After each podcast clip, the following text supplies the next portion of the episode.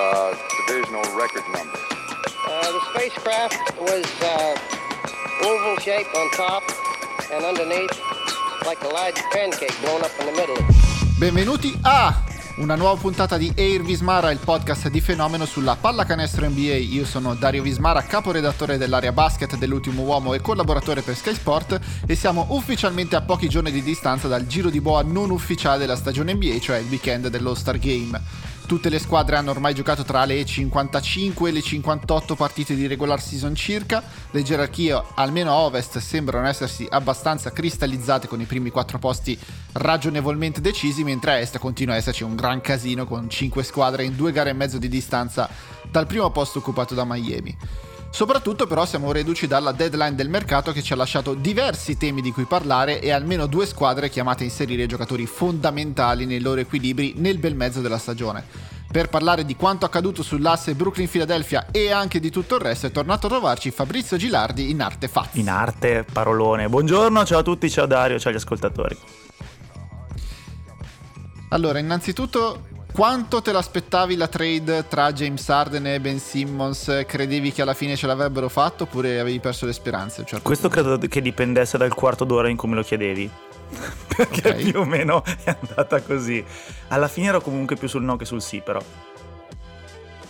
Io devo dire che eh, il giorno, fino a due giorni prima della deadline, allora ancora ancora no. Poi, vabbè, già quando la settimana prima avevo scritto di, di Arden eh, e del suo matrimonio in crisi per l'ultimo uomo con i Brooklyn Nets, già lì facendo 2 più 2, considerando un po' tutto quanto, ero arrivato alla conclusione che Brooklyn non potesse proprio evitare di fare questo scambio.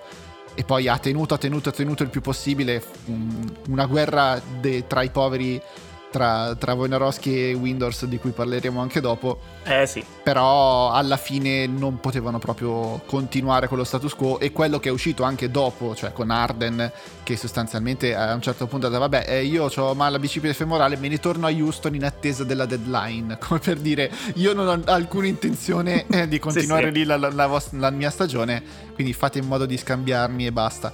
Allora per chi fosse vissuto su Marte ricordiamo un attimo i termini dell'operazione operazione che poi è andata veramente in porto, James Harden e Paul Millsap sono andati ai Philadelphia 76ers, mentre a Brooklyn sono andati Ben Simmons, Seth Curry, Andre Drummond e due prime scelte al draft, una la 2022, quindi quella di quest'anno, e la 2027 in futuro. Allora, cerchiamo di sbrogliare questa enorme matassa che è questo scambio ovviamente importantissimo che cambia la stagione NBA, anche se non sono ancora scesi in campo i due giocatori trattandone un po' punto per punto. Il primo punto di cui vorrei, parlarti, di cui vorrei parlare con te è Philadelphia, cioè Daryl Morey, come ne è uscito da questo scambio? Beh, eh, che abbia stravinto e si sia fatto praticamente tutte le sue condizioni mi sembra abbastanza chiaro, non è neanche da discutere. Poi ovviamente eh, quando eh, immagini come potrà andare una situazione come quella di Ben Simmons hai un range di opzioni abbastanza ampio e questo era il 101esimo percentile, il 101 percentile, non so come si dica. Quindi da quelle parti lì. Eh, ha chiaramente avuto ragione nell'aspettare, eh, ma questo lo possiamo dire tranquillamente anche eh, a prescindere da come è andato questo scambio, perché in ogni caso mm, non pare che abbia rifiutato chissà quali offerte fantasmagoriche negli ultimi mesi per Ben Simmons e credo che grosso modo quelle offerte sarebbero sempre state lì eh, si parlava di Bossi, J. McCallum, um, Bud Hilde, Ali Barton, eh, chi altro c'era forse in ballo, D'Angelo Russell, insomma tutta questa gente per Morey sarebbe sempre stata disponibile e l'avrebbe presa semplicemente schioccando le dita, quindi non è che ci fossero dei contro all'aspettare, specialmente perché Philadelphia vince quindi credo che poi, adesso torneremo anche su Brooklyn dopo, ma la differenza in termini di pressione abbiamo fatta questo, cioè i risultati delle due mm-hmm. squadre settimana scorsa, ormai in questo momento no perché è passata quasi una settimana. Quindi Mori ha palesemente stravinto, eh, ha fatto tutto quasi le sue condizioni, poi ovviamente serve sempre che si verifichino certe condizioni, ma questa è la sua filosofia da sempre, quindi eh, sin da quando portò Arden a Houston la sua idea è sempre stata noi dobbiamo metterci nelle condizioni di essere quelli che possono prendere il giocatore X quando si libera, perché queste cose nell'NBA succedono. Ogni anno, ogni due anni, ogni tre anni non fa niente, noi dobbiamo essere sempre pronti a fare questa mossa quando si presenta l'occasione. ed è esattamente quello che è successo. La cosa assurda è che se torniamo solamente a due mesi fa sembrava assolutamente impossibile che questa trade accadesse, ma anche solamente un mese fa. Cioè a Natale comunque Philadelphia era 16-16. Non è che è solamente dopo che è completamente esplosa la squadra con Embiid che ha giocato a livelli assolutamente incredibili.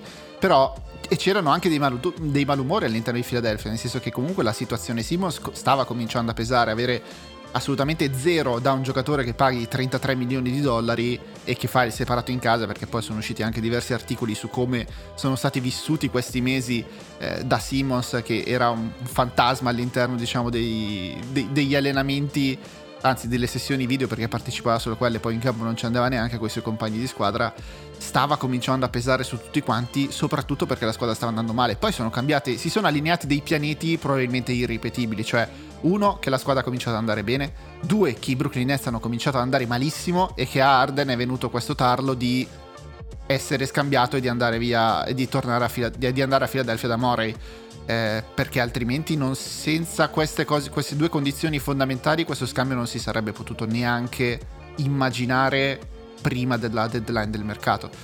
Si sarebbe arrivati, si, ci si sarebbe trascinati fino alla fine della regular season e, e poi probabilmente si sarebbe consumato in estate. Però meglio sinceramente sia per noi che non dobbiamo più avere a che fare con Arden sì, Arden no, a Philadelphia ci può andare, quando ci va, Simos e tutto il resto, almeno nel bel mezzo della stagione ci arrivano due pacchi regalo giganteschi, cioè due nuove squadre da poter analizzare eh, praticamente da zero, perché adesso si devono reinventare tutte e due. e, e, abbiamo altri argomenti di cui parlare. Ci sono comunque dei rischi da parte di Philadelphia perché l'estensione di contratto che Arden chiederà appena sarà possibile sarà brutta perché saranno 223 milioni di dollari in 4 anni dopo il 2023, quindi quando arriverà ad avere 38 anni guadagnerà qualcosa tipo 50-60 milioni di dollari, sarà assurdo. Però comunque Philadelphia adesso si è data una finestra di titolo seria. Sì, eh, tra l'altro poi io non ho neanche capito se effettivamente gli hanno fatto esercitare la player option o no, sì, perché sì. sono usciti, alla fine è un sì, perché sì. poi erano usciti dei report contrastanti, ok, fantastico. Eh, io direi il fatto che questo scambio si sia fatto adesso garantisce anche a fila un, diciamo, playoff di prime o semi-prime Arden in più. Perché facendo questo scambio in off-season tu avresti avuto solo i playoff 2023 mm-hmm. e a seguire con Arden Ora, mh, mm, io credo che per il modo in cui Arden gioca eh, non servano purtroppo per fortuna tanti mesi per eh, farlo entrare nei meccanismi di squadra, nel senso che eh, è per forza un gioco ad altissima varianza, senza considerare poi che il suo rendimento ai playoff eh, adesso anche senza voler essere inutilmente cattivi come si fa spesso con le stelle, però possiamo dirlo tranquillamente, insomma Arden non ha mai avuto dei momenti playoff pazzeschi, non che serva per forza il, dire, il curriculum alla Lillard che segna canestri decisivi e manda a casa le squadre eh, con una tripla o cose del genere, però ci sono anche delle vie di mezzo e Arden obiettivamente non ha mai avuto un rendimento all'altezza dello status da MVP, poi che lo sia stato veramente premiato o meno non è così importante. Eh, quindi io credo che eh, farlo adesso, a parte esatto il punto di vista egoistico del di solito a marzo gli argomenti sono abbastanza morti, che figo abbiamo un sacco di roba di cui parlare. C'è questo assolutamente discorso che ha senso per, eh, per fila perché eh, accorcia un po', eh, come dire, anticipa un pochino i tempi. Poi ovvio quel contratto sappiamo già benissimo che sarà brutto, e però questo è il destino di tutte eh, se vuoi, le contender che eh, fanno delle robe del genere. Eh, cioè, non credo che ci sia un modo per contemporaneamente restare super competitivi ed evitare di accollarsi dei contratti brutti. Gli Spurs sappiamo sempre sono stati un'eccezione enorme, gli Warriors attuali sono una cosa più simile a un'eccezione, tutte le altre squadre che sono diventate contender eh, negli anni hanno avuto poi un, chiamiamolo un down pauroso dai Mavericks agli Heat ai Cavs e a seguire quando eh, poi sono entrati i contratti, i contratti brutti diciamo sono entrati nella fase eh, discendente del rendimento del giocatore, quindi lo sai bene già prima, lo metti in conto, non te ne frega niente, l'importante è avere 2-3 eh, opportunità di vincere concretamente il titolo. Il resto lo, lo sai già, ma è per forza un gioco di equilibri cui, cui partecipi volentieri. Aggiungo solo una cosa per chiudere su Philadelphia, e, eh, cioè la voce che Murray starebbe pensando di sostituire Doc Rivers con Mike D'Antoni. Occhio alla Houstonizzazione a tutti i costi, perché comunque questa è la squadra di Embiid e Philadelphia non è Houston, quindi una mossa del genere. È vero che Doc Rivers non è esattamente cresciuto nell'era del process, però comunque gli mette ulteriore pressione addosso e adesso Philadelphia nei prossimi due anni deve quantomeno competere per arrivare alle finali di conference e al titolo perché altrimenti allora diventa possibile sempre considerando che comunque Mike D'Antoni ha 71 anni. Non so quanti anni di carriera in panchina abbia ancora davanti a sé e se, se Morris se ne è reso conto anche della carta d'identità di D'Antoni.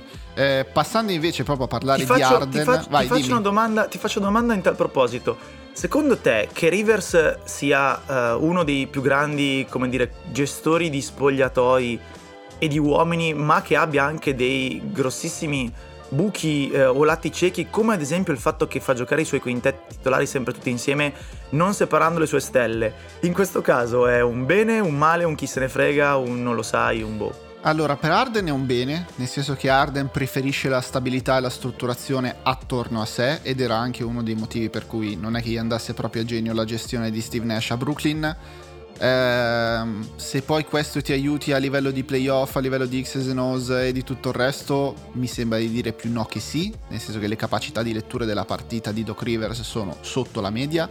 Sicuramente sotto la media per uno che è stato nominato come uno dei 15 più grandi allenatori di tutti i tempi in NBA. Ah già, eh, eh già. Sai, sai com'è se l'asticella viene messa a quel livello là. Ehm, sono così così sul fatto che sia un grande gestore di uomini, nel senso che comunque ha avuto tantissimi okay. screzi nel corso della sua carriera. È uno che non le manda particolarmente a dire. Eh, mi viene in mente soprattutto Chris Paul con cui hanno in- uh-huh. incrociato le corna più più volte. È vero che ci sono ben pochi allenatori che non hanno incrociato le corna con Chris Paul, forse solamente Monty Williams a, a New Orleans e a, e a Phoenix adesso. Però comunque è un allenatore di grossa personalità, Doc Rivers, e gli sta venendo messo in mano. Una squadra forse non perfettamente eh, aderente alle sue caratteristiche, soprattutto perché gli hanno tolto un tiratore, che lui ha sempre voluto fin dai tempi dei Clippers, con Gigi cioè uno specialista lui in campo da poter utilizzare, lo ha sempre voluto, e adesso che gli hanno torto Seth Curry, secondo me le spaziature di Philadelphia sono un po' così, da vedere, perché qual è il knockdown shooter di questa squadra? Forse Tobias Harris. Ah, è da tutto dire, esatto. Che è un tiratore da 36% a 3 se eh, ti va sì. molto bene, ma molto sì. bene. E ai playoff abbiamo già visto che il suo rendimento cala rispetto alla regular season. Quindi anche quello è una delle questioni da, da, da affrontare. Un'altra è il fit tra James Harden e Joel Embiid. Perché io, io mi schiero dalla parte di quelli che lo considera abbastanza sospetto in attacco saranno brutti, saranno una rottura di palle vedere le partite dei Philadelphia 76ers perché proveranno ad andare in lunetta ogni singolo possesso, quindi sarà una litania di tiri liberi tra lui ed Embiid perché comunque il loro gioco è quello, la loro efficienza si basa anche e soprattutto su quello. E che in difesa non vedo come possa James Harden essere rimesso in uno, ste- uno schema tradizionale di, di copertura di pick and roll perché con Embiid devi giocare per forza in drop e, e invece con Arden devi giocare per forza cambiando su tutti i blocchi. La speranza è che comunque nei playoff dello scorso anno, pur essendo menomato nella serie contro Milwaukee, non è che fosse un buco tale per cui i Bucks potevano puntarlo continuamente e ne tiravano fuori gazzillioni di, di punti. Era, era, lì, stava lì, ma quello è lo scenario migliore che ti puoi immaginare con James Harden e comunque in uno schema che cambia su tutti i blocchi. In uno schema che non lo fa, io ho i miei dubbi che possa funzionare. Sì, condivido tutto. Vai, la prossima. La prossima, allora passiamo dall'altra parte, passiamo decisamente a Brooklyn, che eh, per come era stata messa alle strette da Arden, veramente spalle al muro, eravamo finito per avere più urgenza di Philadelphia di fare uno scambio perché era, tra le due squadre era quella che non poteva mantenere lo status quo, anche eh perché sì. i rapporti tra KD, Irving e Arden sembravano essere andati decisamente giù come poi ha dimostrato quella scena meravigliosa del draft dello Stargame che, che decide di non, scegliere, di non scegliere Arden anche di fronte a Rudy Gobert e tutti gli altri che scoppiano a ridere perché è veramente una delle scene più esilaranti dell'anno. Guarda, eh, ovviamente noi possiamo solo basarci su quello che ci raccontano eh, gli insider, sempre partendo dal presupposto che non necessariamente sono racconti di cronaca pulita, ma ci sono sempre eh, agenti o altri interessi che tirano un po' di qua e un po' di là. Però possiamo dire abbastanza facilmente che mentre Kyrie e KD sono due che non le mandano a dire, vedi l'utilizzo dei social, vedi altre cose nella loro carriera e tutto il resto, Arden è sempre stato il passivo aggressivo manipolatore uh, che mette in giro le voci apposta perché poi qualcuno le vada a riferire a qualcun altro, non solo a livello mediatico ma anche a livello magari spogliatoio. E quindi a prescindere quello è un fit complicato, quindi è più facile che vadano sulla stessa lunghezza d'onda due che parlano tanto, poi se non vanno sulla stessa lunghezza d'onda è un disastro, però almeno ogni tanto possono funzionare con uno così. È, è sacrosanto quello che hai detto, quello che dicevamo prima, quindi eh, Brooklyn di colpo nel giro di un mese si è trovata da eh, possiamo tenere fuori Kairi che tanto chi se ne frega. A mm, aspetta forse facciamo tornare Kairi per la metà delle partite che ci potrebbe servire. A oh Cristo sta andando tutto in vacca. A vabbè questo ha lasciato ha mollato la nave dobbiamo scambiarlo. Quindi la velocità con cui sono precipitate le cose a Brooklyn pur essendo abituati da tifosi appassionati NBA a vedere cose che vanno male in pochissimo tempo è obiettivamente sorprendente e sì chiaramente loro hanno dovuto fare questa cosa contro voglia ma eh, non c'era un'alternativa, nel senso che se si fossero tenuti Arden comunque questa stagione sarebbe finita male, a prescindere. Con Ben Simmons non lo so, ma almeno ti apri una porta, che altrimenti sarebbe stata chiusa. E tutto sommato poi nello scambio non hanno fatto malissimo, perché eh, nel momento in cui tu devi scambiare Arden, anche se non si fosse scelta la destinazione, io non credo che tu possa fare tanto meglio di così. Perché chi si prende Arden sa benissimo che deve essere una contender e che gli dovrà dare quel contratto.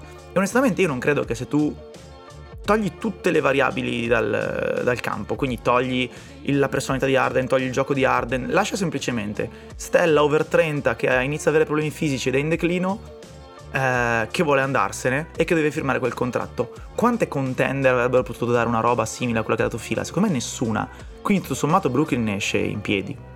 Nessuna soprattutto perché nessuno aveva da mettere sul piatto un giocatore come Ben Simmons. Eh sì. Sempre considerando la versione ideale di Ben Simmons, ma adesso ci arriviamo. No, il fatto che allora non sono riusciti ad avere tutto quello che volevano perché secondo me loro volevano anche Taris Maxi e Mattis Tybull, più Tybull che Maxi secondo me. Sì. sì. Eh, per avere un altro difensore sul perimetro perché se mettevi già assieme Tybull, Simmons e Kevin Durant già iniziavi a costruire una difesa che poteva cambiare su tutti e cinque i ruoli sostanzialmente e, e diventava un bel casino da affrontare. Credo anche sul sesto, messi così cambiavano eh. pure sulla gente in panchina, sì. Ehm, però comunque ne sono usciti con due prime scelte che eh, spenderanno sul mercato per poter raddrizzare la barra e per poter sistemare in base a come andrà la squadra in questa fine di regular season e eventualmente il play-in, play-off, quello che riusciranno a fare e soprattutto cosa succederà poi con Kyrie Irving in estate perché lui ha una player option per il prossimo anno però cercare di capire cosa vuole fare Kyrie Irving della sua vita in questo momento è il più grosso casino che si ritrovano tra le mani Brooklyn Nets che hanno appena dovuto scambiare uno star eh, che a metà stagione ha deciso di abbandonarli. E comunque non è il loro casino più grande perché comunque Kyrie Irving da qui al termine della regular season potrà giocare solamente 8 partite. Esatto, e, un terzo quindi, sì quindi nel migliore delle ipotesi, quindi con Ben Simmons che può scendere in campo, con Kevin Durant che ha posto, li vedremo in campo solamente per 8 volte prima, fine, prima dell'inizio del play-in o dei playoff, il che è ovviamente un altro grosso problema.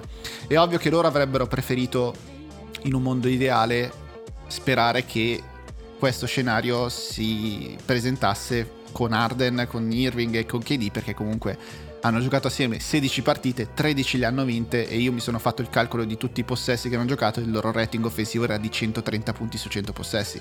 Era una macchina offensiva inarrestabile per cui in difesa, in difesa poteva succedere quello che poteva succedere, ma in attacco non si potevano fermare e giocavano anche una pallacanestro più divertente e ariosa da vedere di quello che si poteva immaginare con tre giocatori così dominanti sul pallone come, come quei tre lì rimarrà un grande what if di, de, della storia dell'NBA, non, non li potremo vedere e, e, amen, è andata così.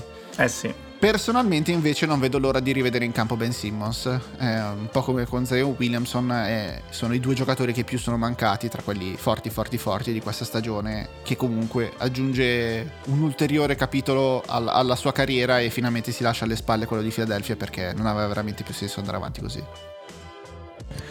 Eh, ovviamente la curiosità è, è, tanta da quel punto di vista. Eh, diciamo che ci sono diverse cose da risolvere. La prima è eh, la sua eh, salute mentale, anche se adesso non mi voglio addentrare in campi abbastanza minati, però mm, diciamo non necessariamente dei problemi di salute mentale seri condizionano la produttività, adesso non mettiamola strettamente sul cestistico di una persona, quindi eh, lui paradossalmente potrebbe continuare ad essere un giocatore di alto impatto anche con eh, una, una, discreta zavorra sulle spalle, quindi vabbè ovviamente gli, gli auguro umanamente di risolvere i problemi, se ci sono non lo sappiamo ma immagino di sì e poi il resto si vede.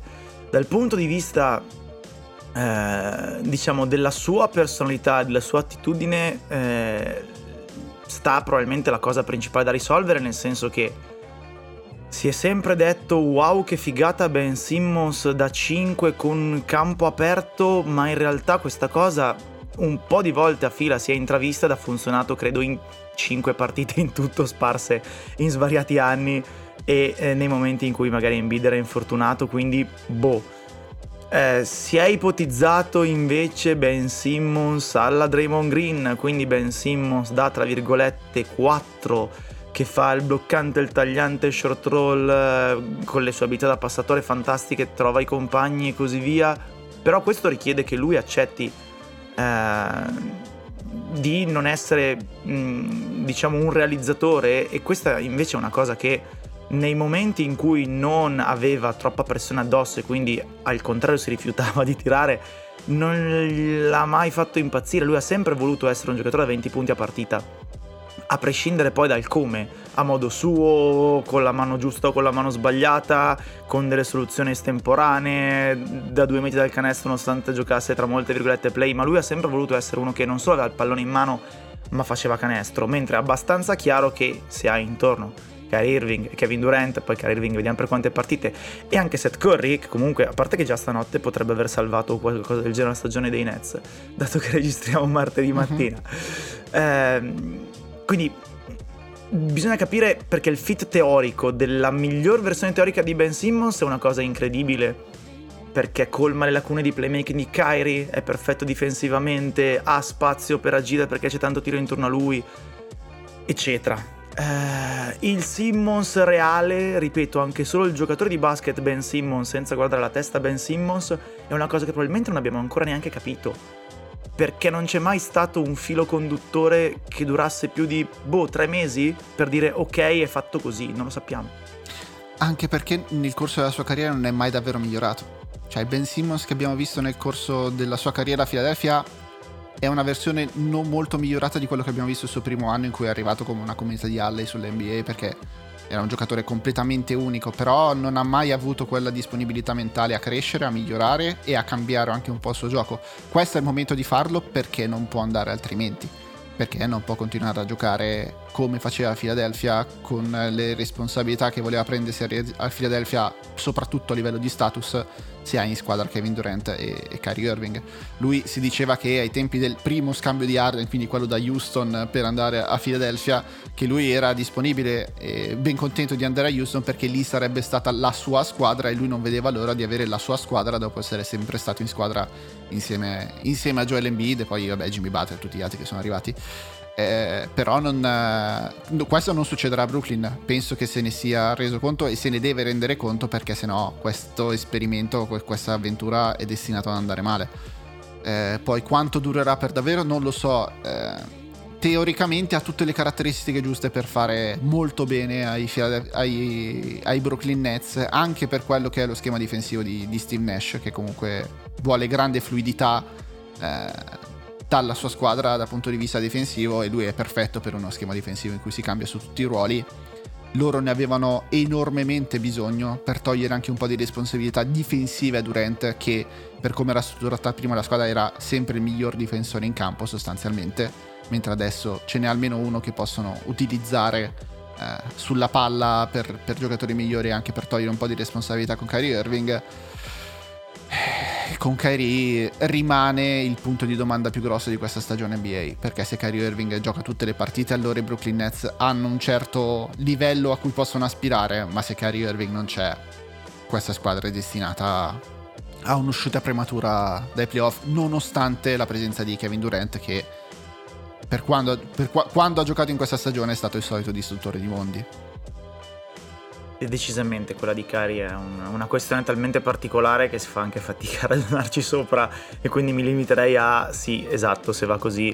È difficile vedere delle, delle grandi prospettive. Eh, poi torniamo alla difesa, secondo me KD più Ben Simmons ripercorre quello che si è visto agli Warriors con KD e Draymond Green o che si è visto ai Lakers con eh, Anthony Davis e LeBron o quello che si è visto ai Bucks con Giannis e PJ Tucker ad esempio quindi due giocatori che mh, hanno magari non la stazza necessariamente eh, da centrone classico ma hanno quella combinazione senza senso di verticalità e mobilità che permette di essere veramente delle armi permette loro di essere veramente delle armi pazzesche in difesa. Quindi sulla difesa mh, più che altro bisogna vedere eventualmente se potranno permettersi di far coesistere Seth Curry e Kyrie, però qua torniamo al discorso di prima, probabilmente non si porrà neanche la questione in questa stagione, quindi non lo so. Eh, però sicuramente questa è una squadra che ha, eh, passando da Arden a Simmons, ha perso rispetto al suo potenziale massimo assoluto tanto in attacco, come dicevi prima, mm, magari non era il fit celestiale che erano gli Warriors, eh, ma eh, quando li abbiamo visti in 16 partite hanno veramente fatto paura Ovviamente guadagna tanto sì dal punto di vista difensivo, però stiamo sempre parlando di una squadra che, per tornare al discorso di Cari, sarà monca e non, non, non, non, so onestamente come possa andare. Io credo che da questo scambio, se non altro, i Nets siano guadagnati un pochino di stabilità sul medio periodo. Il che spiace a Houston, credo che guffava uh-huh. tremendamente contro i Nets per avere delle scelte buone in futuro. Però eh, non è detto che insomma aver perso il uh, ceiling, il tetto massimo di rendimento, uh, ma aver, essersi garantiti una stabilità ad alto livello, anche se forse non altissimo, sia per forza un male quando hai intorno a te un contesto che già di per sé uh, presenta giocatori ad alta varianza. Allora, parliamo un po' di quello che abbiamo già accennato prima, cioè come è stata vissuta sui media questa trade perché stato, c'è stato un aspetto molto interessante almeno dal mio punto di vista un po' perché faccio questo lavoro e un po' perché i media fanno parte della narrazione dell'NBA anche più di quello che ci immaginiamo cioè il fatto che un giorno prima della deadline del mercato Wojnarowski con- continuasse a insistere che questo, di questo scambio non si era mai neanche parlato tra Sean Marks e Daryl Morey e Windows che invece diceva oh, guardate che sono vicinissimi a fare questo scambio e sostanzialmente non si può più tornare indietro alla fine lo faranno per davvero. Tu che idea ti sei fatto di questa discrepanza gigantesca tra due giornalisti che fanno parte della stessa squadra perché sono tutti e due degli ESPN eh, io partirei dal fatto che James Arden eh, correggimi se sbaglio ma non ha un agente. No, cioè c'è aveva chiesto delle consulenze mm-hmm. eh, a vari agenti per eh, capire come muoversi, ma non ha un vero agente. Aspetta, aspetta, aggiungo. Ha chiesto Vai. queste consulenze, non le ha pagate. E questi agenti, sono, eh, questi agenti poi ovviamente sono andati a dirlo a Brooklyn e anche a tutto il resto dell'NBA, tra cui anche esatto. i giornalisti. Esattamente. Quindi questo ha fatto sì che intanto, eh, diciamo, nel gioco delle parti eh, che in pratica erano quattro, perché erano Morey, vabbè Morey comunque Philadelphia, i Nets, Ben Simmons perché non è che abbia dietro un ciarlatano dal punto di vista della rappresentazione, perché Rich Paul e Arden intanto mancasse un pezzo. Quindi che manchi un pezzo quando c'è da tirare le giacchette in quattro direzioni e diventano solo tre, già secondo me causa qualche cortocircuito. Uh, e, e, e, di per sé il fatto che poi Arden non parli in generale col mondo, ma faccia girare le cose, o come dicevi giustamente tu, gli facciano girare le cose alle spalle a sua volta perché non si sa organizzare o non paga le consulenze, è ancora più curioso. Quindi già mancava un, un link da qualche parte. Uh, in più, io non so onestamente se uh, Rich Paul avesse interesse a far sapere che c'era questa cosa o no e secondo me questo cambia perché sappiamo che se Morey è un assoluto mago, poi alcune volte lo fa anche in modo talmente palese che ti viene da ridere, dici ok, qua è mhm. Morey che ha manipolato quella notizia lì e l'ha fatta uscire così. Però sappiamo che se Morey è un grandissimo manipolatore, un grandissimo genio di questi tipi di giochi, eh, non è che Rich Paul non sia capace, eh, anzi anche lui diciamo in modo spesso un pochino più violento muove eh, l'opinione della gente, muove i media però in questo caso io non so cosa lui volesse effettivamente, cioè se volesse che le notizie uscissero o meno. E quindi questo, Rich Paul comunque ha delle connessioni abbastanza forti eh, all'interno dei media, ha causato delle altre discrepanze tra le varie fonti in, in ballo. E, e, quindi tutto sommato ne è uscito un, una cosa che ha messo in difficoltà Vosge perché Vosge ha le sue certezze e ha le sue ricostruzioni io non ho neanche capito se Vosge non sapesse, non potesse o non volesse dire o avesse lasciato delle briciolette tramite pollicino perché poi ci sono delle ricostruzioni secondo cui lui non ha detto pubblicamente ma poi ha lasciato in giro delle briciole. Eh, il fatto che lui abbia detto che non si parlassero ad esempio Marx e Morey può voler dire tutto e niente perché non è indispensabile che si parlassero loro due, quindi secondo me ci sono state diverse anomalie rispetto al modo in cui normalmente vanno queste cose e alcune non sono neanche chiare adesso a posteriori, quindi onestamente non lo so, ma è stato molto divertente. Ah, l'idea che mi sono fatto io è che, More, cioè che, che Wojnarowski fin dal primo momento si sia schierato dalla parte di Sean Marks e dei Brooklyn Nets, perché anche gli articoli okay. che hanno fatto girare dopo su Arden hanno tirato fuori degli scheletri che potevano sapere solamente ah, i Nets, sì, tra sì. cui una il fatto che nella recente trasferta a Ovest che hanno fatto i Nets, quella in cui poi alla fine Arden ha giocato la sua ultima partita in cui è segnato 4 punti in 37 minuti, diciamo che le abitudini notturne di James Arden non sono state esattamente irreprensibili e testuale a un certo punto c'era scritto certe cose poteva permettersele quando aveva 20 anni, adesso che ne ha 32 non se le può permettere più, altrimenti poi poi si vedono anche in campo. E questa delle sue abitudini serali è stata spesso utilizzata anche da, da Tim McMahon, che è il giornalista di ESPN che segue le squadre del Texas e che con Houston aveva decisamente molti agganci. Diciamo, è noto che Arden, a Arden piace divertirsi la sera e la notte e, e, queste cose sono state fatte uscire dai Nets e sono state fatte uscire tramite Wojnarowski il fatto che lui dicesse non si sono ancora parlati è perché questa trattativa l'hanno portata avanti soprattutto degli intermediari e soprattutto degli agenti e sono quelli che parlavano con Windows e quindi dicevano a Windows guarda, guarda che noi la stiamo facendo questa trattativa, la stiamo portando avanti, questa cosa si fa, quindi tu puoi andare in diretta su ESPN a dire guardate che questo scambio è eh, in the deal zone come ho utilizzato, cioè siamo in zona scambio per poterlo veramente fare. Vi suggerisco di leggere, anche se è a pagamento, un pezzo di Ethan Sherwood Strauss, che è un ex giornalista sia di ESPN che di The Athletic, che adesso è andato indipendente da solo e si è creato il suo Substack, come, come ha fatto anche Mark Stein che è uno che quando c'è da parlare di Wojnarowski è sempre in prima linea perché si uh, odiano. E, e cioè il motivo per cui eh, Sherwood è stato cacciato da ESPN nel 2017 è perché era arrivato Wojnarowski e ci sono molti retroscene interessanti su tutta questa storia. Poi lui ha delle teorie un po' così cioè il fatto che adesso, eh, una cosa che, su cui io non mi ritrovo d'accordo che aveva scritto è che Wojnarowski adesso mette anche le fonti delle cose che sa, quindi è stato Mark Bartestein a dirmi questa cosa, lo scrive nei suoi tweet. E lui dice lo fa per pompare l'immagine degli agenti, in realtà credo che sia più l'NBA che dopo quello che è successo con... Uh, con, uh, con, lo scambio di Bogdanovic uh, a Milwaukee che poi hanno fatto saltare, adesso vogliono, sapere, mm-hmm. vogliono che siano scritte per espresso chi ha dato le fonti di certe notizie se non sono proprio notizie gigantesche eh, che, che, proprio non si possono rivelare le fonti. Insomma, comunque un aspetto, eh, almeno per quanto mi riguarda, interessante di tutta questa vicenda perché vabbè io sono un nerd delle robe giornalistiche quindi mi è stato, stato molto interessante. Allora, abbiamo parlato solamente per 33 minuti dello scambio di Arden e Simmons, siamo stati molto bravi devo dire. Temevi peggio, sì? Molto peggio, molto peggio. Va bene, va bene. Va bene, passiamo anche tutto il resto dell'NBA perché non di solo Arden e Simmons si nutre l'NBA. Eh, allora, Passiamo a un altro scambio decisamente sorprendente della deadline, cioè quello che ha portato Kristaps Porzingis agli Washington Wizards insieme a una seconda scelta al draft per portare a Dallas Spencer Dinwiddie e Davis Bertans. Io adesso ti chiedo quanto devono essere brutte le cartelle cliniche di Porzingis per fare uno scambio del genere? Secondo me non ce n'è neanche bisogno. Cioè, Dici? paradossalmente, io sono da- molto d'accordo, ma secondo me non ce n'è neanche bisogno.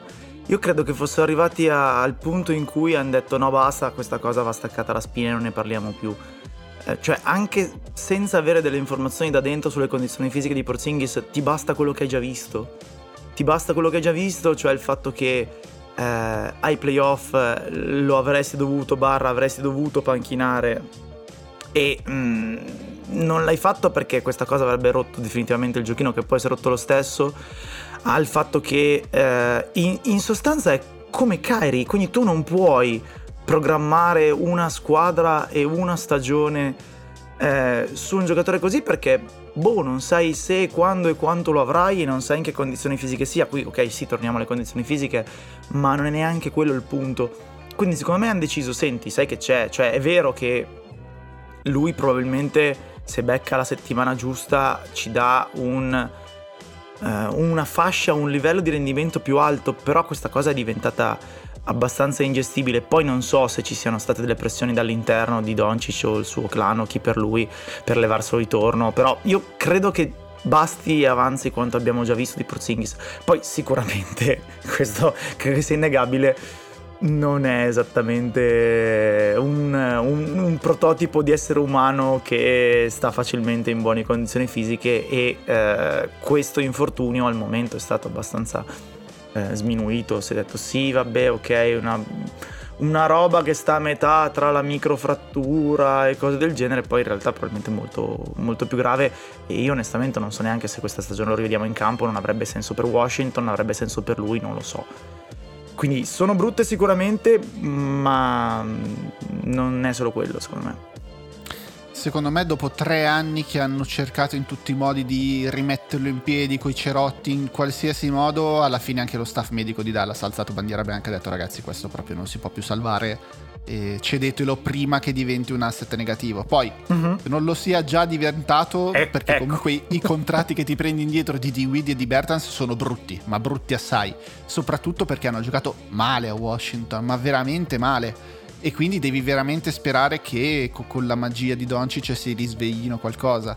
È vero che vanno a colmare le due cose che i Dallas Mavericks idealmente volevano da Porzingis, cioè tiro da fuori e lo sostituisci con Bertans, che però dopo che ha firmato quel contratto non è che abbia esattamente brillato dal punto di vista eh, delle percentuali e difensivamente è un buco clamoroso, e creazione di tiri e un po' di playmaking che è quello che speri di avere in D-Widdy, che comunque ne aggiungi un altro e speri che facendolo uscire dalla panchina, perché mi immagino che Jalen Branson Eh sì. continui a rimanere titolare perché funziona benissimo al fianco di Doncic e pur avendo un'efficienza sotto il 40%, ma era la stessa che ti dava Tim Hardaway Jr., possa creare qualcosa tornando da sesto uomo e non essendo più titolare. E poi se non funziona puoi anche sempre metterlo in panchina e non ne hai bisogno per chiudere le partite. Eh, però i contratti sono brutti assai e, e quella, la cosa che si dice è hanno trasformato un brutto contratto in due brutti contratti così sono più facili da cedere. Sì, ma se per cedere quei due contratti lì, anche se li cedi uno alla volta, devi pagarci sopra. Se continuano a giocare come hanno giocato a Washington fino a questo momento. E soprattutto... Vai, dimmi. No, io credo che il loro valore come eh, giocatore più contratto in questo momento sia al, al minimo. Eh, forse di Widdy lo potevi regalare, Bertans avresti dovuto pagare per cederlo, quindi torniamo al discorso di prima. Porzinghi è stato scambiato per uno che ha valore 0 e uno che ha valore negativo, quindi più o meno un valore negativo già adesso, ecco. Mhm. No, la, la speranza è veramente che Doncic metta talmente tanti palloni in scalanatura nelle mani di Bertans che comunque mani per tirare le, le ha. Solo che non gli è entrato più niente a Washington, però era anche difficile funzionare a Washington in questi anni. Non è che siano usati esattamente la situazione più eh, spettacolare dal punto di vista offensivo. Soprattutto avevano bisogno, e adesso passiamo alla parte di Washington di questo scambio, di aprire un po' le finestre e far entrare un po' di aria perché l'ambiente in spogliatoio era diventato tossico, cioè talmente tossico che persino anche i giocatori iniziavano ad Mm. ammettere che era tossico l'ambiente e quando si è arrivato a quel punto lì non si può più salvare. E il fatto anche di aver scaricato Montreseler e la Charlotte in cambio sostanzialmente di niente perché hanno riportato indietro Ish Smith che era il gran capo dello spogliatoio fino allo scorso anno e Vernon Carey significa che veramente avevano solo bisogno di vivere con un po' più di serenità alla fine di questa regular season che tanto è destinata ad andare in vacca come sono andate in vacca tutte le ultime stagioni di Washington Wizards anche perché Brady B si è fatto male quindi veramente eh sì. non ha neanche più senso cercare di competere per l'ultimo posto e play dillo, dillo, a Kuzma che questa settimana è totalmente impazzito vabbè ma lì eh. Kuzma si sta divertendo un sacco in questa stagione può mettere esatto. finalmente assieme tutte le cifre che non ha mai potuto mettere ai Lakers Esatto, tranne quel mese là, cavolo di Natale. Eh, io tra l'altro sto guardando il contratto di, di Bertans e quelli di Windy sono molto molto particolari. Tipo Bertans nel 24-25, perché il suo contratto arriverà fino là, ha 5 milioni garantiti, diventa completamente garantito se nella stagione precedente gioca il 75% delle partite. Vabbè, quello non ti devi neanche sforzare, neanche devi tenerlo in panchina, quello non lo fa perché si rompe. Quindi, esatto, o mi immagino Jason Kidd o chi per lui, perché vai a sapere cosa succederà in quel momento che panchina Bertans una partita ogni 4 per evitare di fargli raggiungere quel, quel target. L'altro è quello di, di Dinwiddie che a parte avere una roba abbastanza folle eh, quindi il, il, famoso bonus da un dollaro in caso come mm-hmm. di vittoria del titolo non mi ricordo cosa sì, diavolo sì, era quella roba lì ha anche lui delle condizioni abbastanza particolari eh, legate al numero di partite eh, quindi mh, mm, credo che li abbia fatti firmare entrambi Tommy Shepard questi contratti ai, agli Wizards c'è molta fantasia. Quindi, ad esempio, eh, Dinwiddie nel 23-24 ha 10 milioni garantiti. Tutti garantiti se non viene tagliato prima, eh, diciamo, del, dell'off season, quindi del 30, del 30 giugno. O poi iniziano a subentrare delle robe particolari, tipo di aver giocato almeno anche lui il 50% non mi ricordo delle partite dei minuti quindi io credo che tutto sommato i due contratti siano un filo meno brutti di come sembrano perché l'ultimo anno può essere fatto sparire abbastanza rapidamente per, per entrambi. Eccolo qua l'ho trovato. Nvidia deve giocare almeno 50 partite sia durante questa stagione e non mi ricordo se ci arriva che durante la prossima eh, per far scattare la garanzia sul 23-24. Quindi probabilmente ne escono abbastanza in fretta. Di Windy l'anno prossimo c'è un contratto di scadenza. Ecco. Sì, di Windy ha 44, quindi mi immagino che finisca questa stagione sopra, eh, sopra eh, le 50. Ok, ci va. E, che idea ti sei fatto di Dallas come contender per i playoff? Al momento sono quinti con 33-24 di record, sono comunque lì in corsa, sono a tre partite di distanza dal quarto posto non sono ancora riuscito a capire bene se hanno una chance per potersela giocare. La speranza è che almeno quest'anno non incontrano i Clippers ai playoff. Secondo me Dallas in questo momento è come erano i Clippers lo scorso anno quando è morto Kawhi, quindi una squadra brutta e sporca, molto valida in difesa eh, nonostante Doncic perché comunque sia a livello di squadra che a livello di alcuni individui, Finney Smith, Kleber eccetera eccetera sono molto molto validi i miei dubbi sono quanto puoi tenere in campo Branson ai playoff, eh, perché è forte tanto, ma è anche piccolo tanto e non mi sembra esattamente un Van Vliet in difesa. E ovviamente il fatto che poi Doncic dovrà fare il super mega uber mostro, lo può tranquillamente fare, lo fai una serie, lo fai forse la seconda serie e poi mi sa che è finita. Quindi no, ma devi, con, devi anche gestire non... il suo Deve anche gestire lo sforzo Doncic perché eh. anche nei playoff dello scorso anno faceva tre quarti da mostro totale e poi nel quarto arrivava completamente morto. E Quindi direi anche... con- contender no, ecco. Ecco. Eh, altra squadra che si è mossa molto bene sul mercato e che difensivamente sta salendo decisamente di colpi sono i Boston Celtics che hanno preso Derrick White dagli Spurs cedendo Josh Richardson, Romeo Langford, una prima scelta al draft e una possibilità di scambio nel 2028 tra la propria scelta e quella di San Antonio. E ci aggiungiamo anche questo così facciamo un pacchetto completo. Hanno preso, ripreso Daniel Tice cedendo a Houston Dennis Schroeder e Enes Freedom che è già stato tagliato e Bruno Fernando eh, di cui non si sapevano neanche le notizie probabilmente. Eh, sono cortissimi, nel senso che avevano 10 giocatori sotto contratto garantito e poi ne hanno aggiunti due adesso recentemente, però è, è particolare che una squadra comunque arrivi alla deadline del mercato, si esca dalla deadline del mercato con solamente 10 giocatori a roster, eh, però sono 10 giocatori in cui non c'è un difensore sotto media e si va dalla media, forse il peggior difensore del quintetto è Jason Tatum, che è un giocatore minimo, come minimo un difensore nella media, forse anche qualcosa di più. Decisamente. Eh, diciamo che per essere la prima finestra di mercato gestita da Brad Stevens c'è da essere contenti se si è dei tifosi Celtics perché con quello che aveva a disposizione ha fatto decisamente un buon lavoro. Derek White mh, mm, è un giocatore indiscutibilmente valido da quello che si è visto in queste tre partite è un plug and play meraviglioso, quindi quelli che non hanno bisogno neanche di conoscere il playbook della squadra, eccetera, perché sono un playbook già solo loro per il modo in cui capiscono il movimento dei compagni in campo, sanno dove mettersi e così via. Io non so onestamente se in un mondo ideale per Brown e Tatum sia meglio avere un giocatore che è un pochino più floor general, un pochino più eh, passatore o un giocatore come Derek White che è una, una point guard nell'accezione moderna, quindi una specie di combo guard che ha degli ottimi istinti eh, da passatore, che legge bene il gioco, ma che non necessariamente trova poi magari gli angoli di passaggio eh, da visionario. Nel dubbio, considerato quello che hanno speso, credo che non si potesse fare meglio di così, perché Derek White è tranquillamente un titolare a livello playoff, a livello contender non lo so, ma a livello playoff, ma i Celtics oggi sono questa cosa qua.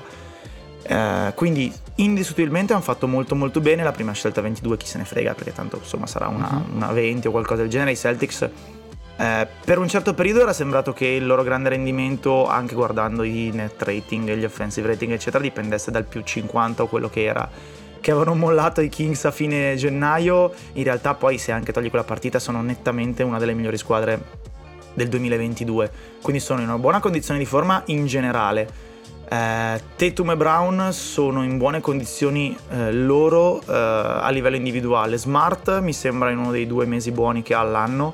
Bisogna vedere se regge, ma è il mese in cui eh, fisicamente sta bene e è anche nel, nel, mood, se vogliamo, giusto per fare quello che gli chiede la squadra. Quindi sì, qualche soluzione offensiva estemporanea va bene però senza esagerare ed è quindi molto ben integrato. Eh, Thais non è un contratto bellissimo, ma non è neanche così orrendo perché alla fine prende la MLE e la MLE per un lungo che è il tuo quinto e mezzo barra sesto giocatore la puoi tranquillamente spendere, eh, anche perché conosce l'ambiente, è versatile, eh, poi vabbè magari i playoff non è il lungo dei sogni, ma quello potrebbe essere Robert Williams.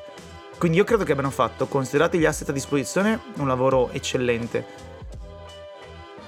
a cosa serva poi stringi stringi non credo tantissimo, quindi sicuramente sono messi meglio di come erano messi una settimana fa. Eh, non vedo in questa stagione i margini per essere una squadra che arriva in finale di conference a est perché sono veramente troppe le, le contendenti o pretendenti, vedi tu che termine utilizzare a quel posto. Però indiscutibilmente è un bellissimo lavoro eh, la domanda eh, antipatica quando hai appena fatto una cosa positiva è ok ma adesso poi cosa fai? Cioè a questa squadra cosa aggiungi? Dove lo metti un giocatore più forte? Basta rinforzare la panchina? Non credo. Dei titolari che hai, quale togli per metterne uno più forte che fare il salto di qualità? Ti accontenti di essere per i prossimi 5 anni una squadra a 50 vittorie a est e poi vedi se becchi l'anno giusto?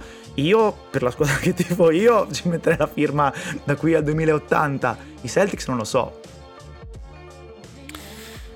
Eh, secondo me la grossa questione è che non sono riusciti ad aggiungere tiro attorno a Jason Tatum e Jalen Brown. Perché comunque Derrick White ha ottime caratteristiche, il fit è buonissimo da quello che abbiamo visto nelle partite che ha giocato fino a questo momento, però è comunque un tiratore da 30% da 3, un altro che si mette di fianco a Smart, che è un tiratore da coin toss, cioè nel senso testa, eh, serata in cui entrano 8 triple, croce, che sono tutte le altre sostanzialmente tira 3 su 14.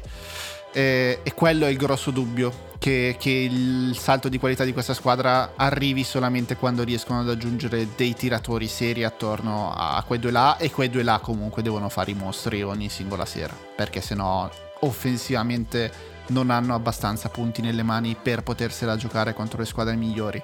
Eh, non sottovaluterei eh, il miglioramento che si fa semplicemente passando dal caos che portava Dennis Schroeder alla compostezza di Derek White, perché comunque già solo quello migliora la tua squadra, già solo togliere eh, Schroeder da, dall'equazione eh, piccola aggiunta alla grande deadline di Brad Stevens che sono anche scesi sotto la soglia della Luxury Tax che comunque ha la proprietà non fa uh, schifo e ti permette di se necessario andarci sopra con un po' più di tranquillità perché vai meno incontro alla repeater tax uh, per gli anni a venire mi sembra che la mossa che questa squadra può fare per migliorarsi ulteriormente è quella di separarsi da Marco Smart però dove, a che cosa ti porta a cedere Marco Smart questo sinceramente ancora non lo so Ah, bella domanda.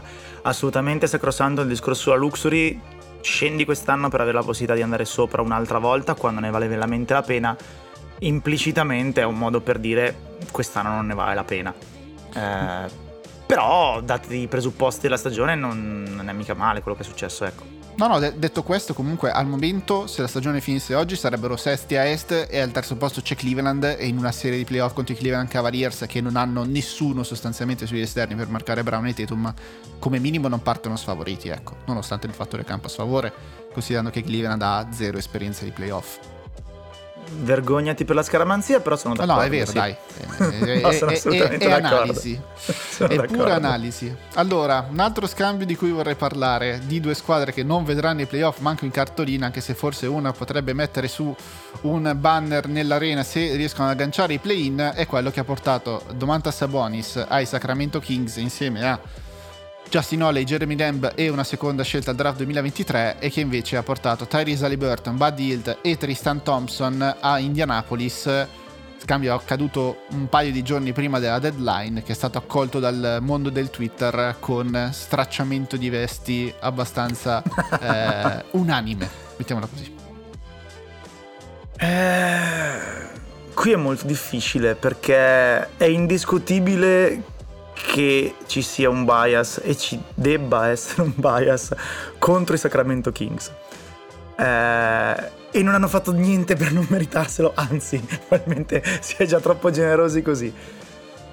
Eh, però tutto sommato, allora, farei due discorsi diversi, quindi in termini di valori questa trade è molto bella e molto equilibrata, perché la squadra che vuole andare su prende quello già affermato, la squadra che vuole andare giù prende il giovane di prospettiva, i conti tornano, ha tutto molto senso e va bene. Eh, diciamo, Indiana da Sabonis non credo potesse sperare di trovare niente di meglio.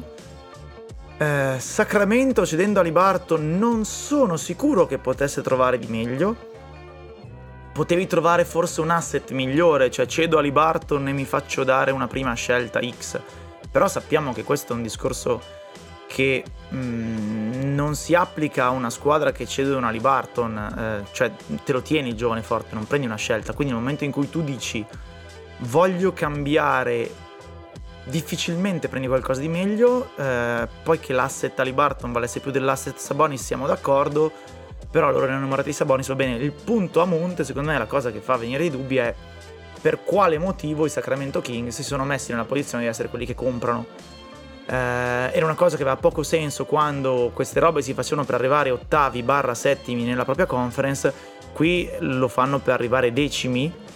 Eh, quindi non, non, non capisco quale sia il senso complessivo. È anche vero che onestamente di mosse così, che poi però hanno dato alle squadre, competitività onesta per due o tre stagioni e le hanno rimesse sulla mappa non sarebbe cioè non è così raro vederne, non è una roba così strana. Quindi io direi, ragionando a, a, a, caldo col Bias Kings, devono morire.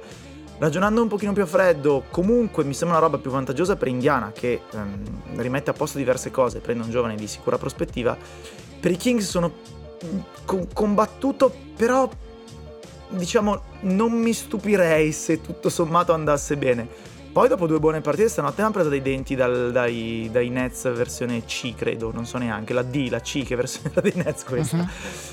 Però tutto sommato è una cosa che posso anche in, intravedere abbia mezzo senso. Poi ovviamente finirà che i Kings finiscono undicesimi, finiscono decimi i Blazers, di cui parleremo dopo, che uh-huh. hanno mhm. venduto invece di comprare. Però questo è il karma che ci mette lo zampino ed è un'altra storia.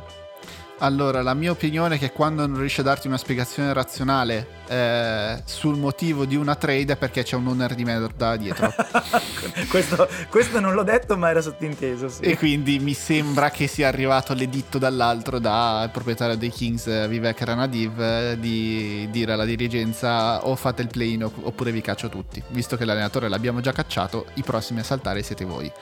E, e, giustamente la dirigenza guidata da Monte McNair che dovrebbe essere uno di scuola Daryl More quindi uno mega calcolatore però bisogna anche avere la, eh, la carta bianca dalla proprietà per potersi eh, muovere come Daryl More e non tutti ce l'hanno non tutti hanno eh, diciamo basta vedere anche la fine che, che ha fatto l'ex GM di Minnesota, eh, come si chiamava? Adesso mi, non mi viene in mente. Eh, Rosas. Esatto, Gers- Gerson Rosas, che, che, è stato fatto saltare anche per altri motivi, ma insomma...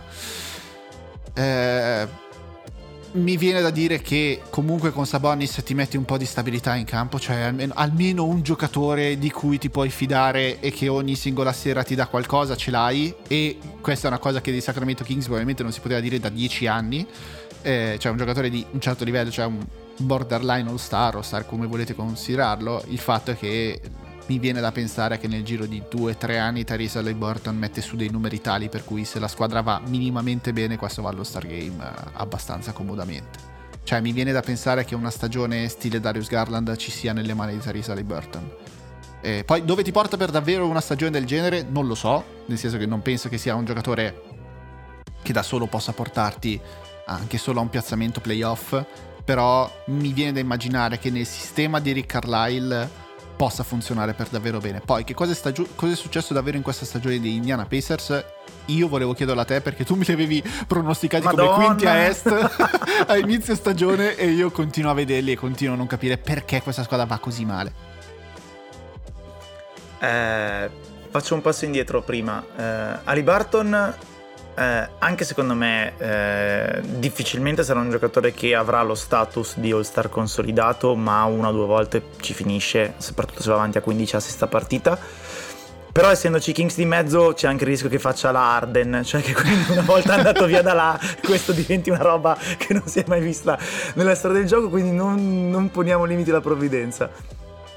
Eh i Pacers, eh, secondo me, eh, Carlisle, eh, allora in realtà nel primissimo mese non andavano niente male, avevano anche il net rating positivo, semplicemente perdevano tutte le partite punto a punto o quasi.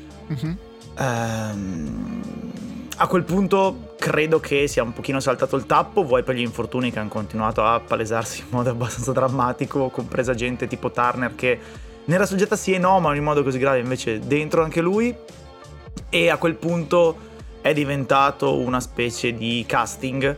Eh, quindi Carlisle ha usato i restanti due o tre mesi per vedere un po' eh, chi a suo unico e insindacabile giudizio potesse far parte dei Pacers del 2023 e chi invece no grazie tanti saluti eh, e ha iniziato a mettere le mani sul roster quindi io credo che i Pacers eh, avessero la possibilità di essere comunque una squadra non da quinto posto assolutamente no, da Mil Cilicio, però mm, migliore di come si è dimostrata e lo erano in realtà finali punto a punto a parte.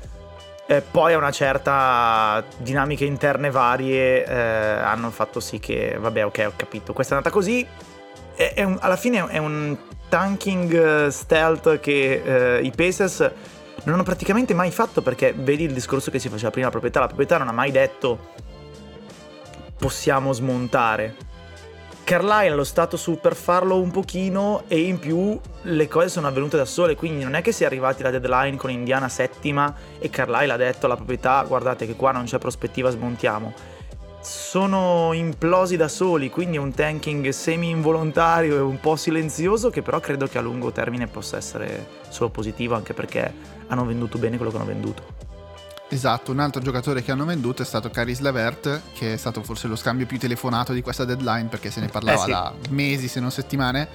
Ehm, Caris Levert è andato ai Cleveland Cavaliers insieme a una seconda scelta 2022 da Miami in cambio del contratto morto di Ricky Rubio della prima scelta protetta lottery dei Cleveland Cavaliers che sarà attorno alla 20 più o meno una seconda scelta di Houston che sarà molto buona perché sarà la 33 e una seconda scelta da Utah eh, era quello che serviva ai Cavs perché avevano assolutamente bisogno di un altro giocatore con punti nelle mani che sapesse anche solo palleggiare e respirare al fianco di Darius Garland, perché nei, minu- nei, nei, nei giorni in cui non c'è stato era un affidiamoci a Rajon Rondo che la passa a Kevin Love e a Sedi Osman e speriamo che segnino da 10 metri.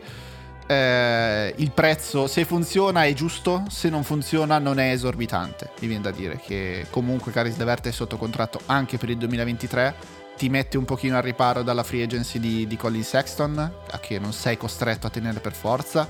Tutto sommato una mossa che ci sta per i Cleveland Cavaliers e che continua la ricostruzione di Indiana che non sono andati all in col full rebuilding perché comunque Turner se lo sono tenuti anche per via dell'infortunio al piede che ha subito e Brogdon non lo potevano scambiare in questa stagione per l'estensione di contratto, ma mi viene da Esatto. pensare che nella notte del draft tutti e due siano abbastanza a disposizione se c'è la possibilità o di salire con la propria scelta per pigliare un giocatore migliore, magari entrare in top 4, oppure eh, per entrare con una scelta in lottery se qualche squadra vuole, vuole- non vuole scegliere in quella posizione, perché comunque non sarà un draft eccezionale quello, quello che ci aspetta se non nelle prime posizioni.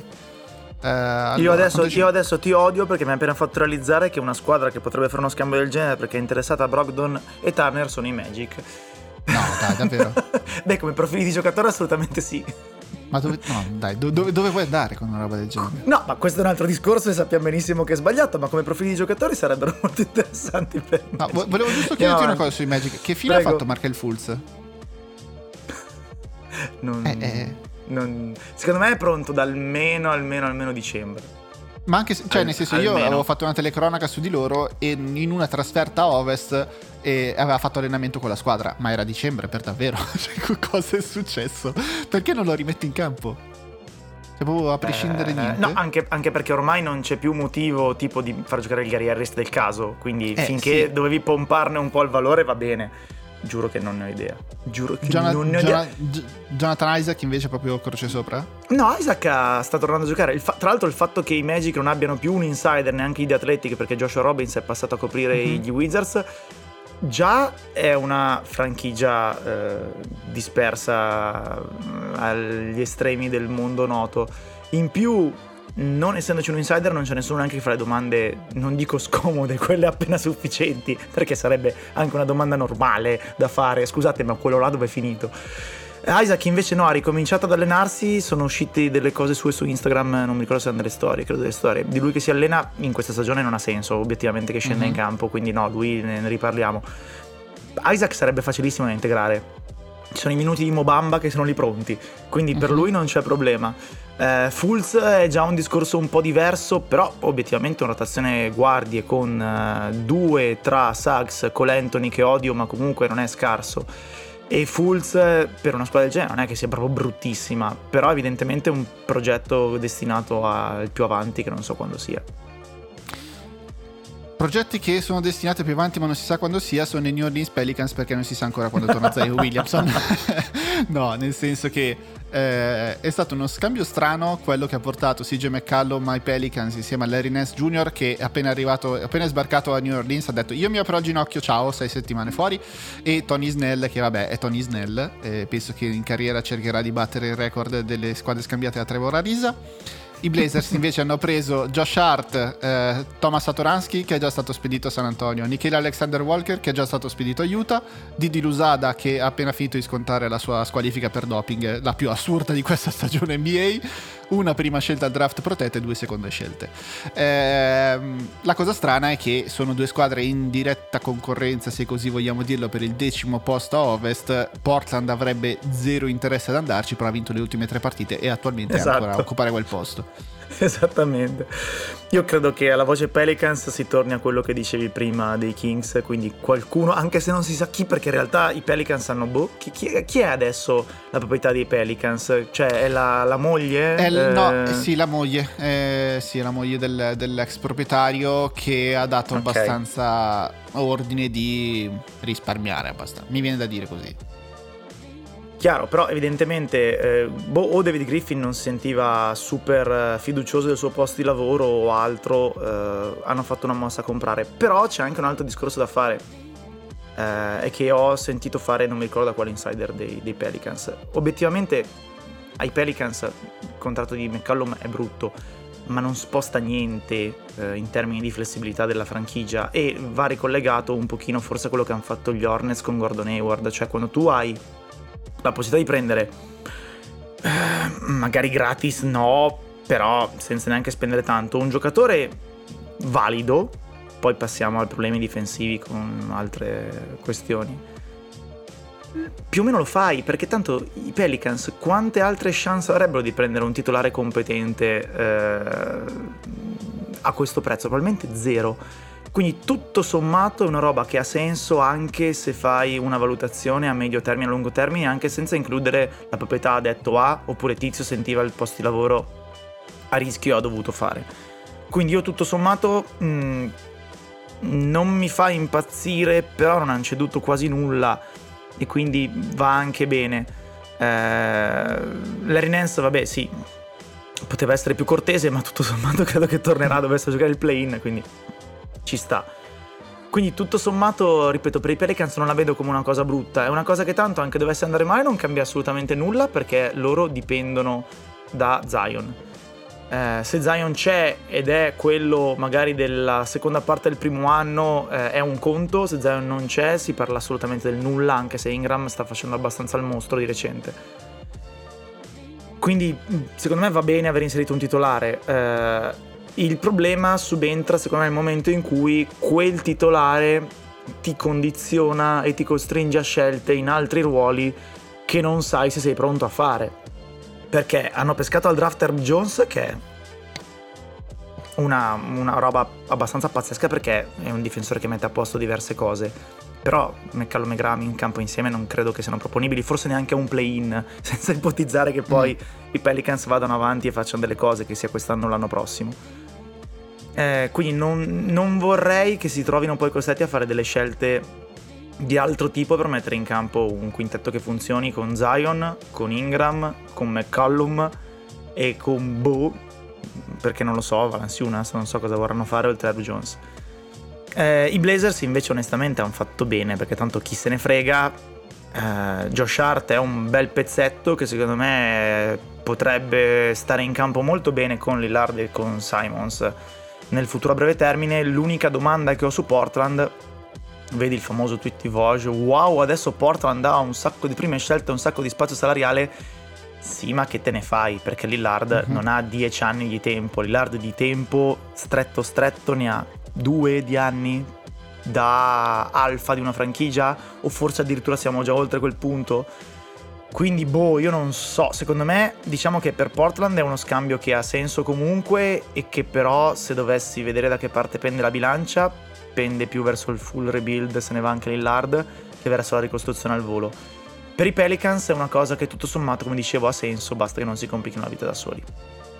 No, la distanza che separa Portland da essere una squadra anche solo da primi sei posti a ovest è talmente grossa che non eh. può essere colmata dal ritorno di Damien Lillard, neanche del miglior Damien Lillard possibile eh, per i prossimi anni e anche se ci arriva ai primi sei posti dopo la regular season comunque fare il primo turno e quindi se queste prim- prima si rendono conto che questa è la loro situazione stessa cosa per i Washington Wizards con Bradley Bill ma vabbè eh, prima se ne accorgono e più riescono a dare chiarezza anche per, per un senso di eh, come dire, trasparenza dei propri tifosi, perché comunque questa cosa è destinata a finire e, e, più, e meglio la fanno finire, meglio è per tutti quanti. Però chiaramente, chiaramente. Ci sono anche altri discorsi da dover fare. Eh, che, che se, se, Portland cede Damien Lillard veramente al palazzo non ci va più nessuno a vederli. Eh, perché comunque già adesso eh, sta scendendo la, il numero di tifosi presenti sugli spalti. E, e, anche la proprietaria, che è la sorella del, di Paul Allen, che è morto tre anni fa, quattro anni fa, nel 2018 mi pare. Uh-huh. Ehm, non eh, vorrebbe passare alla storia come quella che ha ceduto Damien Lillard e quindi ci vorrebbe che anche Lillard a un certo punto alzasse la mano e disse ragazzi qua non funziona più, mi prendo io la responsabilità di far finire questa cosa però cedetemi. Prima eh... trovano il modo, il modo, elegante di fare questa eh, cosa sì. e meglio è per tutti quanti. È adesso che Lillard può chiedere tra l'altro l'estensione, vero? In questa off-season in eh, arrivo? Sì. Eh sì, già. Sì. Sono altri due anni a oltre 100 milioni di dollari da aggiungere al contratto che già c'ha. Eh già. Sono soldi, come direbbe qualcuno. Allora, velocemente perché siamo già verso le ore 10 di puntata, eh, passerei in rassegna le vincitrici borderline che mi sono segnato di questa deadline, cioè numero uno, i Clippers che spendendo zero riescono ad abbassare la luxury tax e migliorano la squadra per il 2023. Poi vabbè, adesso è andata di sfiga e si è fatto male Norman Powell, però questa notte hanno battuto ancora i Golden State Warriors e io non mi riesco a capacitare di come questa squadra sia ancora in piedi. Cioè, è, è, è, veramente un... E, e, mi dicevano anche che Tarillu era un allenatore sopravvalutato. Vabbè. No, no, incredibile. Eh, I Suns, eh, anche loro spendendo abbastanza zero, hanno trasformato un loro errore che era stato quello di non, con, non estendere il contratto da rookie di Jalen Smith, l'hanno trasformato comunque in Torrey Craig, che è un cavallo di ritorno, ma il playoff avrebbe, giocherebbe sicuramente più di quanto avrebbe fatto Jalen Smith, e in Aaron Holiday, che vabbè è il dodicesimo, undicesimo, quello che è, ma comunque è un giocatore NBA che se proprio hai bisogno puoi mettere in campo eh, ultima che mi sono segnato, San Antonio che tira su una prima scelta data a Deus Young, non era per niente scontato. È vero che hanno trovato una, una prima scelta che costava poco alla squadra che l'ha ceduta, perché i Toronto Raptors sono semplicemente scesi dalla 20 alla 35 del prossimo draft. E sì, quindi esatto. diciamo, si, sono tolti, si sono tolti un impiccio, però comunque una prima scelta è una prima scelta. Vabbè, i Clippers, ripeto, senza senso, diciamo che avere il totale supporto della proprietà aiuta la dirigenza a fare bene il proprio lavoro, poi essendo i Clippers Powell si è rotto, però in realtà non cambia granché eh, per questa stagione, anzi danno paradossalmente ancora più spazio per crescere ai Terrence Mann del caso e, e, obiettivamente questa è una squadra cui mancano solo due stelle perché ha un supporto in casta eccezionale e in teoria due stelle ci sono ma boh chissà vediamo come va a finire. Sans assolutamente maestosi, cioè tutto quello che dovrebbe fare una contender alla deadline, aggiungere il boh, il nono e l'undicesimo, no, non lo so, però non hai mai abbastanza giocatori e oltretutto sono due giocatori, uno che conosce benissimo il sistema e che era anche stato in campo alle finals, l'altro che eh, va bene, una mezza scheggia impazzita, ma comunque mh, mm, diciamo è meglio di Alfred Payton, quindi va bene. Mm-hmm. Eh, e San Antonio obiettivamente sì, molto molto bene aver tirato su una prima scelta che non è niente di clamoroso, però era un giocatore morto in odore di buyout e quindi sarebbe andato via a zero Tad Young. Quindi sì, gran gran bel lavoro, ma insomma non è una novità che sui margini gli Spurs facciano faville. Le grandi sconfitte di questa deadline me ne sono segnate quattro, magari di una parliamo un po' più approfonditamente perché come diavolo è possibile che i Los Angeles Lakers non abbiano fatto nulla? perché non aveva senso fare nulla adesso. Eh, no. eh, allora, che non potevano, che non okay, potevano sì, fare no, nulla certo. lo posso accettare, ma che non aveva senso, insomma, no, certo, no, no. All, alle condizioni poste dal mercato non aveva senso fare nulla, quindi dato che si tratta di una squadra destinata comunque a una stagione drammatica, probabilmente il, quarto di asset che avevano, cioè eh, la prima scelta dal 2027 in poi, non andava spesa in questo contesto in cui con quella roba lì e eh, Taylor Tucker e Bonan, non si sa chi, cosa, come, dove, perché, non arrivavi assolutamente a nulla. Eh, quindi non... ovvio che essendo i Lakers poi non puoi non fare niente, però obiettivamente non aveva senso fare niente tra le possibilità che il mercato garantiva. Detto questo, eh, fa abbastanza ridere adesso che poi la proposta fosse ad esempio per riprendersi Schroeder, mettendoci Madonna. anche delle seconde scelte. Eh, ma tutto sommato io non mi aspettavo facessero niente. Eh, il problema lì è gigantesco. Eh, è chiaro che Westbrook sia un problema, non so neanche se sia un problema, un problema con la P maiuscolo, il problema con la I e con la P maiuscole. Eh, non so se ci sia una soluzione a medio termine, non so se abbia senso a questo punto, dato che la stagione è andata in vacca, panchinarlo. Non so niente, non lo voglio sapere, però a un certo punto qualcuno dovrebbe farsi delle domande lì. Oggi tra l'altro è uscita la voce che a un certo punto Ginny Bass avrebbe chiesto consulenza a Magic Johnson ah, per, per, le mosse, sì, per le mosse fatte negli ultimi mesi e lì torniamo al solito punto, quindi A che non capisci mai chi piglia le decisioni. Le piglia Pelinka, le piglia Rich Paul con LeBron, le piglia la famiglia Rambis, le piglia Ginny Bass condizionata dalla famiglia Rambis o Ginny Bass condizionata da Magic. E già questo è un problema di per sé. B ha il problema che Pelinka finora non ha non hai ancora capito che tipo di general manager sia a parte il rings, cioè a parte andiamo a prenderci le stelle. Quindi tu non hai capito che tipi di giocatore valuti, o meglio, forse ti viene da immaginare che non ne freghi una mazza della difesa e del tiro perché sono due off-season in fila che smonta la squadra uh-huh. in questo senso. Però boh, non so neanche se sia questo, quindi hai dei chiarissimi problemi di, di linea uh, in cima con la dirigenza e poi, vabbè, insomma, come è andata nello specifico, a parte la linea, l'abbiamo visto tutti, non credo che ne serva neanche insistere. Lo cacciano Frankfurt fine, prima della fine della stagione? Giusto per vedere l'effetto che fanno, perché ci siano Ma dei io, veri io spero per, Vo- io spero per Vogel che lo caccino così piglia i soldi e si leva da lì perché gli verrà un esaurimento nervoso, povero Cristo. Cioè, Ci non lo sta. so. Un'altra squadra che sinceramente sono stato sorpreso che non si siano mossi sono stati gli Utah Jazz. Perché comunque venivano. È vero che c'erano stati l'infortunio al polpaccio di Gobert, che tra l'altro è ancora fuori, e, e le otto partite, nove partite saltate da, da Donovan Mitchell per la commozione cerebrale. Eh, però mi aspettavano mi aspettavo che, che facessero qualcosa che cercassero di aggiungere questo difensore perimetrale di cui hanno disperatamente bisogno in ottica playoff e invece alla fine è arrivato solamente Nikhil Alexander Walker che a me sembra più un giocatore per il prossimo allenatore degli Utah Jazz che non per Quinn Snyder Gobert, tra l'altro, stanotte mi sa che è rientrato, ma essendo stata Ah, una ok. partita contro i Rockets, non, non so neanche se mi sono informato veramente. Quindi fa niente, va Mhm. bene così. sì Go- Gobert back sì è tornato Ok, perfe- perfetto.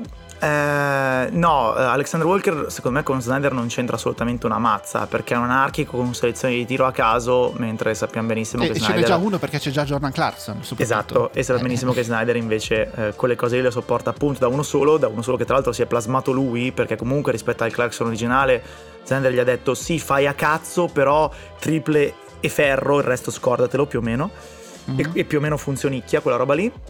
Alexander Walker secondo me è un progetto che richiede un po' di investimenti e un po' di tempo che i Jets non hanno, eh, quindi ah, ok va bene, sei disperato lo butti in campo, magari ti fa 20 punti in due quarti, magari funziona ma non mi sembra una strategia, non mi sembra una cosa che ha senso fare. Eh, anche nel loro caso, secondo me, vale il discorso che quello che il mercato proponeva per, diciamo, Ingles per prima scelta non valeva la pena, però loro hanno disperatamente fretta. Eh, io non so onestamente quale fosse un nome papabile per quel ruolo lì, eh, perché comunque parli di un giocatore che in sostanza cosa fa? Prende il posto in quintetto di Royce O'Neill? Eh, prende il posto di Bogdanovic? Cioè comunque deve anche essere un giocatore valido, non puoi prendere Torrey Craig, faccio un nome a caso e metterlo lì perché il gioco non regge. Non so se Marco Smart fosse disponibile a quel prezzo lì e non so quali altri nomi fossero disponibili a quel prezzo lì.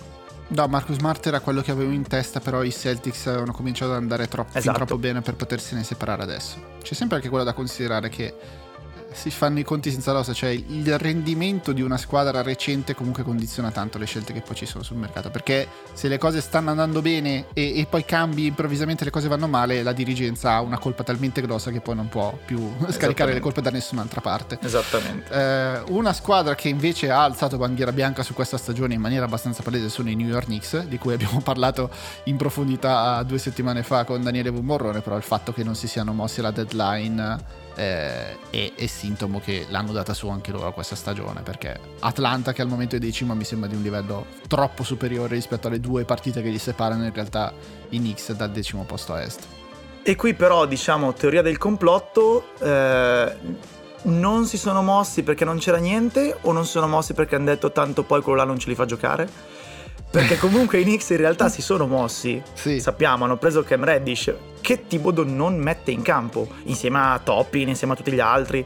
Stanotte tra l'altro è stata, vabbè, grande partita di Randall che a fine partita ha risposto alle domande e gli hanno chiesto ma come mai tu nel primo quarto e nel secondo assalti l'arma bianca e poi alla fine giochi a metà campo. E Randall praticamente ha detto tutto quello che poteva tranne perché sono morto perché quello là mi fa giocare 40 minuti quando avrei una riserva di 22 anni o quanti ne ho Obi Topping che potrebbe giocarne 15. Eh, quindi io credo che lì eh, ci sia dietro le quinte un problemone gigante eh, e che i Knicks non abbiano fatto niente adesso eh, perché probabilmente fare qualcosa adesso avrebbe comunque portato del malcontento aggiuntivo in spogliatoio perché magari appunto pigli il giovane ma Tibodo non te lo fa giocare, pigli qualcuno Tibodo te lo fa incazzare. eh, che è una cosa contemporaneamente molto Nix e molto Tibodo e Mhm. quindi io vista da fuori la leggerei così poi è anche chiaro che eh, la dirigenza credo non volesse cedere nessuno dei giovani eh, perché tra Quickly, Grimes, Toppin eh, non c'è nessun fenomeno, ma non c'è neanche nessuno che tu possa dire ok basta via per prendere un puntellino veterano perché non Mhm. te ne fai assolutamente niente. eh, e che per cedere invece quelli grossi, Kemba e Fournier soprattutto, ci fossero delle condizioni che i Knicks non erano disposti ad accettare. Ci poteva stare uno scambio marginale, ma onestamente lo scambio marginale che te ne fai, giusto per dire ehi guardate mi sono mosso? No, è chiaro che si sono tenuti un po' i contratti ai giovani per poter fare qualcosa in estate. Mi viene da dire che se Bradley Bill e Damian Lillard decidono sulla via di Damasco di ravvedersi e, e di chiedere la cessione, loro sicuramente ci provano. Poi che ci riescano e che abbia senso per Bill e Lillard darci, questo è un altro discorso, ma sicuramente hanno i pezzi tra i giovani e i contratti per poterci provare e per poter arrivare alle richieste che potrebbero essere di, di Washington e di Portland. Uh, un'ultima squadra che mi sono segnato così pur parlé è il fatto che gli Oklahoma City Thunder sono usciti da una deadline senza prendere neanche una prima scelta al draft e questo è un dramma e, e, e, invece no, un'altra squadra che invece secondo me esce abbastanza male dal deadline sono i Milwaukee Bucks nel senso che lo scorso anno avevano eh, fatto sì. la mossa che si era rivelata in un certo senso decisiva non completamente decisiva però l'arrivo di PJ Tucker eh, sicuramente li aveva aiutati poi eh, alla conquista del titolo perché banalmente era un titolare in campo. E, e, invece quest'anno non sono riusciti ad aggiungere quel tipo di giocatore. Hanno aggiunto Sergi Bacca che però è un grosso punto di domanda su quello che può dare fisicamente, fisicamente alla squadra da qui alla fine della stagione. Il miglior Sergi Bacca funziona soprattutto perché loro non hanno Brook Lopez ma quel Sergi Baca lì forse lo vedi una barra due partite in tutti i playoff e il resto è un segno della croce. Siamo tor- dopo, diciamo dopo che l'esordio ai Clippers aveva fatto pensare ah ma allora Ibaka ha veramente gli anni che ci sono scritti sulla carta identità siamo tornati a no ok ne ha più di 40 perché l'Ibaka recente è veramente in condizioni pietose ha esordito giocando pochi minuti e a sorpresa senza far vedere niente di diverso da quello che si era visto ai Clippers perché più o meno eh, il giocatore eh, mi sa che è quello, però loro evidentemente hanno deciso che avranno bisogno di un lungo in più. Stanotte ha giocato con Portis, immagino che sarà il cambio di Portis poi, quando faranno le cose sul serio con Giannis eh, che giocherà gran parte dei minuti da 4 e ogni tanto anche da 5. Però sì, eh, loro mh, mm, sembrano corti esattamente come lo erano prima della precedente deadline e in più Uh, per prendere Ibaka anziché di Vincenzo che era rientrato infortunio che quasi certamente non l'avrebbe fatto rendere a modo in questi playoff però a lungo termine magari era un pezzettino interessante tra l'altro tutto sommato bravi i Kings a prendersi un giocatore così semi gratis perché è una cosa che può mm-hmm. tornarti comoda e, e, in più adesso hanno anche Conaton rotto in una stagione che uh, in realtà adesso sta diventando anche antipatica perché uh, a un certo punto quando i tre, eh, le tre stelle, Giannis, Holiday e Middleton erano rientrati, ha fatto pensare, ok dai va bene, questi vanno con la sigaretta all'angolo della bocca fino ai playoff perché avevano perso tipo due partite su 15 o qualcosa del genere con quei tre in campo.